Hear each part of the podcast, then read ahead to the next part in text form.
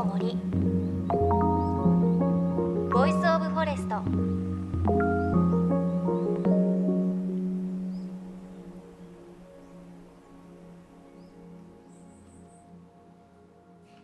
JFN38 局を結んでお送りします。命の森 Voice of Forest この番組は東日本大震災で発生した震災瓦礫を生かして津波から命を守る防潮林を作ろうという取り組み森の頂上プロジェクトの活動を追いかけています。東京 FM と JFN 全局はこのプロジェクトに賛同しメディアパートナーとしてサポートしています。今日も引き続き森の頂上プロジェクトの活動の一つどんぐり拾いのレポートです。11月仙台を中心に行われたこのイベントで私は仙台市青葉区の林王寺とすぐ隣にある青葉神社のどんぐり拾いに参加しました。実はこの林王寺職員の方の中に潜在自然植生を見つける名人がいたんです。今週はその名人のお話を中心にお届けします。JFN38 局をネットしてお送りする命の森 Voice of Forest。今日も最後までお付き合いください。ヤブツバキの音です。いきます。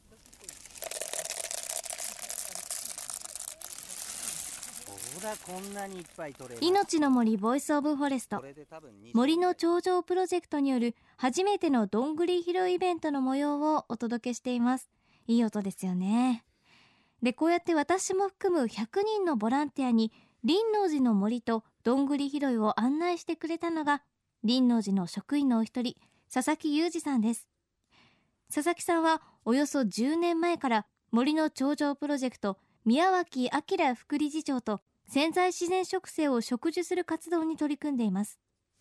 そしてその長年の経験から森の中で潜在自然植生を見分ける名人でもあるんです。さあ名人はどうやってそれを見つけ出しているんでしょうか？Google マップですね。Google マップのあの衛星のやつで色を見てここは常緑樹がある。ここは広葉樹と混合であるあこれは針葉樹であるっていうのが見分けがつくんですね。針葉樹とそれから常緑樹だと同じ緑に見えるんですけど緑の配列が違うんですね。そのグラデーションの違いから判断をしてその現地に行くんですよ。そこで見つけて行って確認をして何の木であるかっていうのを確かめるんです多いのはどういうところに残ってるのが多いですか？えー神社仏閣が多いですね。一番は。あとは屋敷林ですね。屋敷林と、えー森とがつながってるところは必ずあります。それはあの伐採していないからですね。あと神社さんとかはもうほとんどの部分にご神木のようにあるというのがほとんどです。林王寺さんにももちろんあるんですか？ありますですがほとんどのあのお寺さんは杉並木が多いので残ってないです。えいつ頃からその墓地を探し始めたんですか？昨年震災後ですね、まあ、宮脇先生と、えー住職の方が、えー海岸線を全部見て歩いた時にどういう墓地が残っているのかからスタートでしたねで生き残ったその家とかもその屋敷林とかに囲まれたところは家が残っていたっていうのも現実なんですね。なのでコンクリートで囲われたところはもう軒並み家がなかったので屋敷林に囲まれたところはこんだけ波を軽減するんだなっていう部分が実感できたっていうのが一つだと思います。岩沼で、えー周りの家は田んぼの中に家があったということで垣根が全部コンクリート塀だったんですけれどもそこはもう全て家がなくでその隣にあった家は屋敷の周りを昔ながらの垣根ですね。木で作られた垣根であった部分が要は波を軽減してくれてその家だけは残っていたという。でまあおじさんがそこに2階に避難していたんですが、まあ、波が来た時にああうちもダメだなと思っていたらその垣根を避けるように波が割ってで自分の家は残ったと。1階までは全部浸水したそうですが家までは流されなかったと言っておりました。ただ隣の家が音を立てて津波に飲まれていくのは目の当たりにしたと伺っております。やっぱり軽減してくれるっていう部分はやっぱり柔軟性があるからでしょうね、うん、これがコンクリートみたいな硬さだったらそういうことは多分なかったと思いますね。で今お話にあったように屋敷林に囲まれたところには家が残っていたと佐々木さんおっしゃっていましたがやはり森には優しく家を守る力があるんですね。さてこのどんぐり拾いの後佐々木さんは林王寺の敷地にある苗木を育てるためのビニールハウスに案内してくれました。今日皆さんが取っていただいたどんぐりがこういうポット苗ここの中に見えるかな？ちょっとだけですよちょっとだけこうやってほじっていくとこう。あーどんぐり入ってる。これがですね今年の夏に取ったタブという木の種。大豆みたいなぐらいの大きさですね。これを本来であれば2週間で発芽するんですが今年は取った時期が遅いというのと温度の関係上で発芽が今年はしませんでこのまんま冬眠をさせて来年の春芽が出てきます。暖かいところではなるそうです。今年でも。でも東北の場合はやっぱり寒さもあるので今芽が出てきても生き残れないのでかえって芽が出てこない方がいいです。来年は出るんですか？出ます。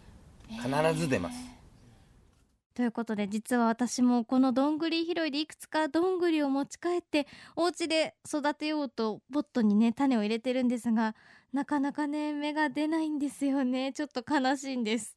というわけでここでお電話をつないで伺いたいと思います。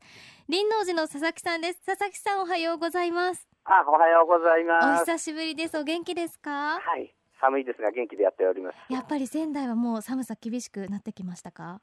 そうですねうん。あと最低気温が2度ぐらいまで下がるようになりましたね。寒いですね、はいで早速なんですけれど、はい。まず11月に私たちが拾ったどんぐりたちその後どうなりましたか？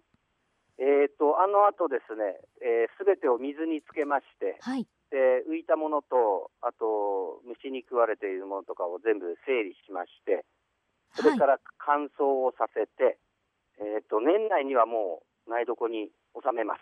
で、来年の春を待つっていう形ですね。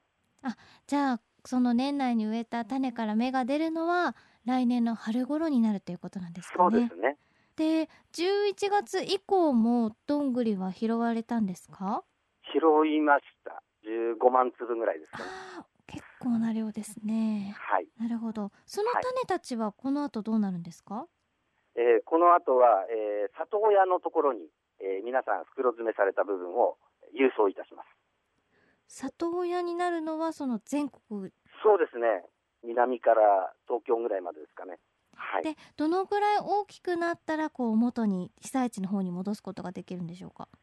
えーものによりますが、2年から3年育てていただいて、うん。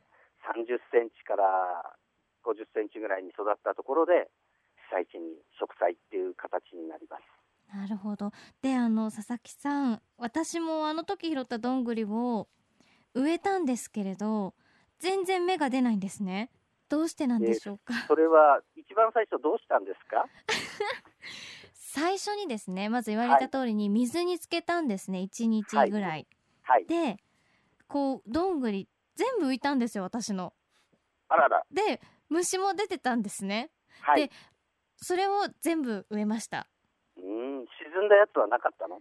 沈んだやつなかったんですよ全部浮いてて私浮いたやつも植えていいと思って植えちゃったんですけどうーん、浮いたやつは大概捨ててしまいます、私たちは。えー、でもそですねそこから1%ぐらいは出るかな。1%出ますでももらった粒がですね15から20粒だったんですね微妙ですね。微妙でこれでも今のお話でいくともしかしたら冬を越して春に芽出るかもしれないですか？そうです。はい、出るかもしれません。ただ春まで、あのー水を切らさないように、乾燥に弱いので、あ乾燥だけさせないようにして、ずっと春を待ってください。ーなるほど出るかもしれません。かもしれないですか？はい。なかなか難しいものですねそうですうね。んでも多分こうやって芽出てきたらすごく愛着湧くんだろうなと思うのでちょっと一生懸命育てようと思いますはい。佐々木さんありがとうございましたまた何かどんぐり拾いの進展あったら報告をよろしくお願いしますはい。わかりました。ありがとうございましたはい。こちらこそありがとうございました。